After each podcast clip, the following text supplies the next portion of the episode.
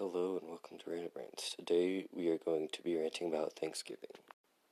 It sure does seem like nobody cares about Thanksgiving because it's so underrepresented.